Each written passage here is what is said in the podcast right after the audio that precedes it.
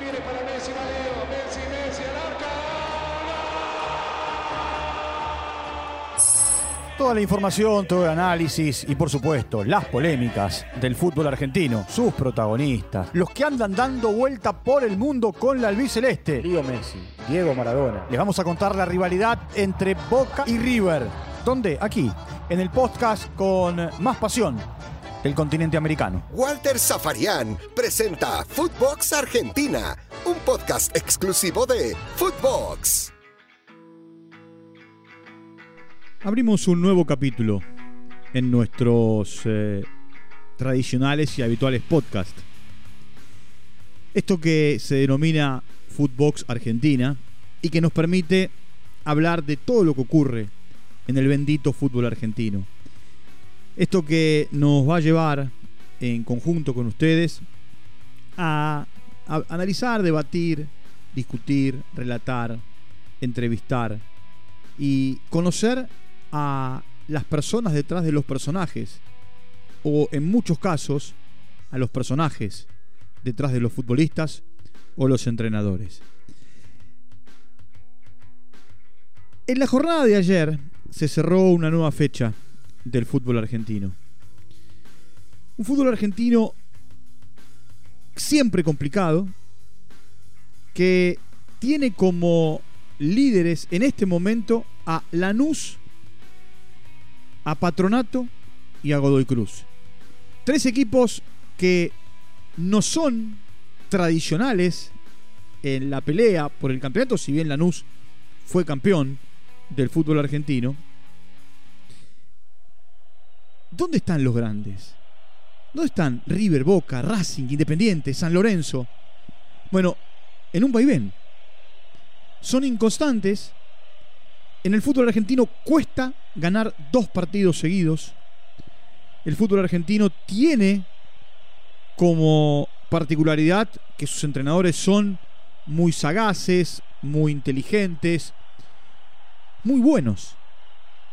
Tan buenos, tan sagaces y tan inteligentes que son requeridos por eh, equipos de diferentes lugares en el mundo. De hecho, si usted cierra los ojos y con el dedo busca cualquier lugar, insisto, ojos cerrados, en un mapa mundi y lo apoya, en el país que salga, ¿eh? donde caiga su dedo, seguramente va a encontrar un entrenador argentino. En primera, en segunda o siendo director deportivo o manager, como se lo llama ahora.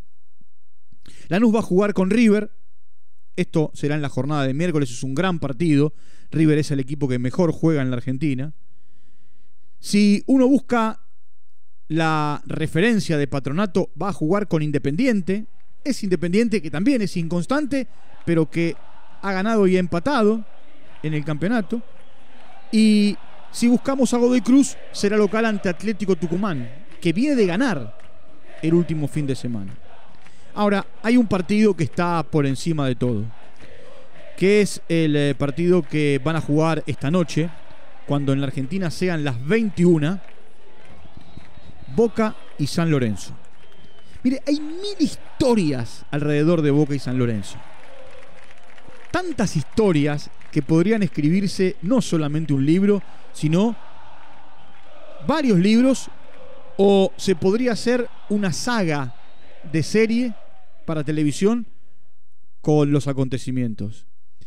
Hay entrenadores como el actual técnico de Boca, Miguel Ángel Russo, o el Bambino Veira, que han dirigido a los dos equipos. Podría encontrar, por ejemplo, a Juan Carlos Lorenzo, que es uno de los técnicos más importantes en la historia de Boca y ha sido un técnico muy importante en la historia de San Lorenzo. De hecho, Lorenzo fue campeón con los dos equipos. De hecho, con Boca ganó no solo la Libertadores, sino eh, el, título intercontinental. Y con San Lorenzo fue bicampeón.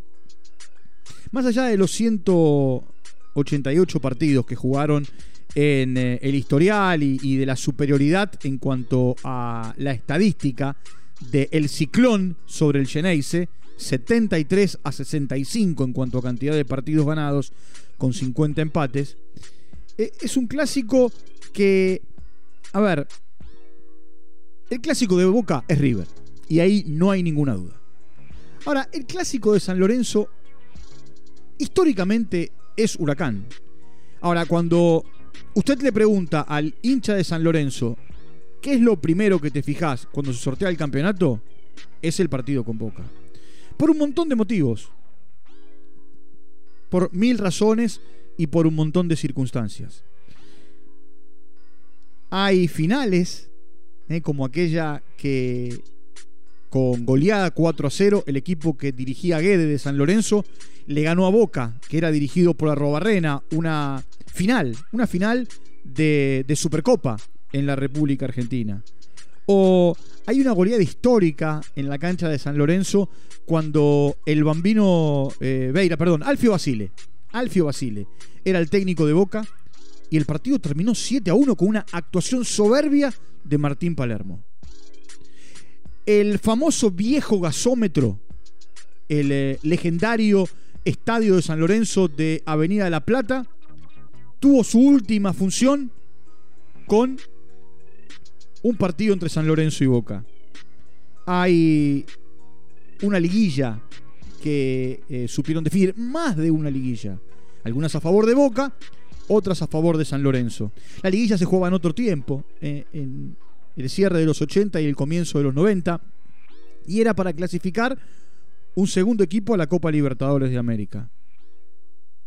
Hay una puja tremenda a partir de la muerte de Mirko Saric hace ya 20 años. San Lorenzo pidió postergar el partido y Boca no lo quiso postergar. Y cae este encuentro. Insisto, yo podría seguir contando historias de buenos partidos, partidazos y partidos que fueron un bostezo entre unos y otros. Ahora, este partido tiene un condimento especial. Este partido tiene un, eh, a ver, un halo alrededor que permite que también los ojos de los que no son ni de un equipo ni del otro se posen, insisto, cuando las 21 horas de la Argentina se enfrenten en eh, el estadio Alberto J. Armando, la cancha de Boca, la bombonera como se la conoce habitualmente. ¿Por qué? Porque a partir de lo que ocurrió con Boca y Atlético Mineiro y el regreso de Boca a la Argentina, y a partir de la situación vivida por el aislamiento y el pedido de Boca de postergar los partidos con Banfield y San Lorenzo eh, y el no lugar dado por la liga profesional, se genera que Boca haya jugado contra Banfield con casi el mismo equipo, eh, viernes y sábado en reserva y en primera, y que tenga que jugar en la jornada de hoy frente a Boca. Con un equipo que, si bien el otro día fue totalmente eh, alternativo y, puro de reserva, puro absoluto de reserva, si bien había algunos jugadores que ya habían debutado en primera, y terminó 0 a 0 y, para los hinchas de Boca el vamos, vamos los pibes, eh, el orgullo de la formativa. Ahora, Boca pidió que el partido del martes, es decir, de hoy, se pase para el miércoles, o sea, para mañana. Y la liga le volvió a decir que no. ¿Por qué esa situación de pedir que el partido se pase de un día para el otro? Porque hoy deben jugar los chicos. Si el partido se jugase mañana, ya Boca terminaba con su tiempo de aislamiento y podían volver a jugar con un hisopado negativo, con PCR negativa, los futbolistas que habitualmente son titulares, inclusive el cuerpo técnico. Porque Miguel Ángel Russo tampoco puede estar con eh, este equipo. Sí, por supuesto, siguiendo las alternativas de manera eh, televisiva y dando alguna indicación o acompañando telefónicamente, pero no presente. Estamos delante de también una puja dirigencial, ¿no? Porque el presidente de Boca acusó al vicepresidente y al presidente de San Lorenzo. Eh, el vicepresidente de Boca, que es Riquelme, directamente le apuntó a Tinelli, que es presidente de San Lorenzo, por más que no esté en funciones, pero también es el presidente de la liga profesional. Y Tinelli le respondió. Y le respondió tanto a Mial como a Riquelme por redes sociales y hasta en su programa de televisión. Por eso el partido tiene un halo especial. Por eso el partido tiene en esta tercera fecha del campeonato y con eh, eh, Boca sumando tres puntos, o dos en realidad, producto de dos empates. Eh, de dos empates, uno a uno con Unión y 0 a 0 con Banfield y San Lorenzo que tiene cuatro puntos, producto de un empate con Arsenal 1 a 1 y de una victoria ante Central Córdoba el último fin de semana 1 a 0, tiene un halo especial.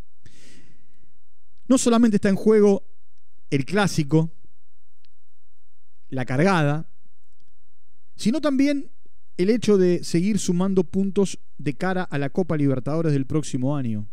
Los dos han tropezado. San Lorenzo en eh, el intento de ingresar no pudo, fracasó y tropezó en la Sudamericana en la fase de grupos y Boca acaba de ser eliminado por Atlético Mineiro en octavos de final. Mire, Bataglia, que es el técnico de Boca, podrá contar con Fabra y con Cardona. Ambos ya cumplieron con su tiempo de aislamiento después de regresar con el seleccionado colombiano, por eso tampoco eh, están con el grupo eh, y, y, no cumplen ese aislamiento. Y por el otro lado, las dos figuras que tiene San Lorenzo, con Paolo Montero ahora como entrenador, que son los hermanos Romero, también estarían en condiciones de, bueno, de jugar de ser parte del equipo, también después de haber cumplido el aislamiento, tras haber jugado la Copa América y haber estado unos días de descanso en Paraguay. Por supuesto, en el medio de el partido, acusaciones por Ramírez. Ramírez es jugador de San Lorenzo, se negó a jugar la primera fecha porque supuestamente Boca lo quería y al jugador le había hecho una oferta, pero no San Lorenzo. En el camino hubo una negociación que quedó inconclusa por Di Santo. San Lorenzo y Boca habían acordado, pero Di Santo no acordó con Boca su contrato. Por eso les decía en el arranque del podcast que tranquilamente podríamos escribir el guion para una serie. Una serie de muchos capítulos, con muchas historias, con muchos personajes en común. Yo les nombré algunos entrenadores eh, y yo podría decirles, por ejemplo, que Oscar Ruggeri fue campeón con los dos equipos, por nombrar un futbolista emblemático, Ruggeri. ¿eh? En Boca, aquel Boca de Maradona del 81, y en San Lorenzo, rompiendo la barrera de más de 20 años, siendo campeón en 1995. El fútbol argentino se juega en tres semanas. Martes, o sea hoy, miércoles, o sea mañana, jueves, es decir, pasado. Descanso el viernes y el sábado otra vez arrancará una nueva jornada. Sin respiro, sin descanso, todos contra todos a 25 jornadas. Vamos en busca de un campeón. Colón, recordemos, ya ganó el primer semestre. Vamos en busca de equipos clasificados a la Copa Libertadores y a la Copa Sudamericana del próximo año. Este semestre sin descensos.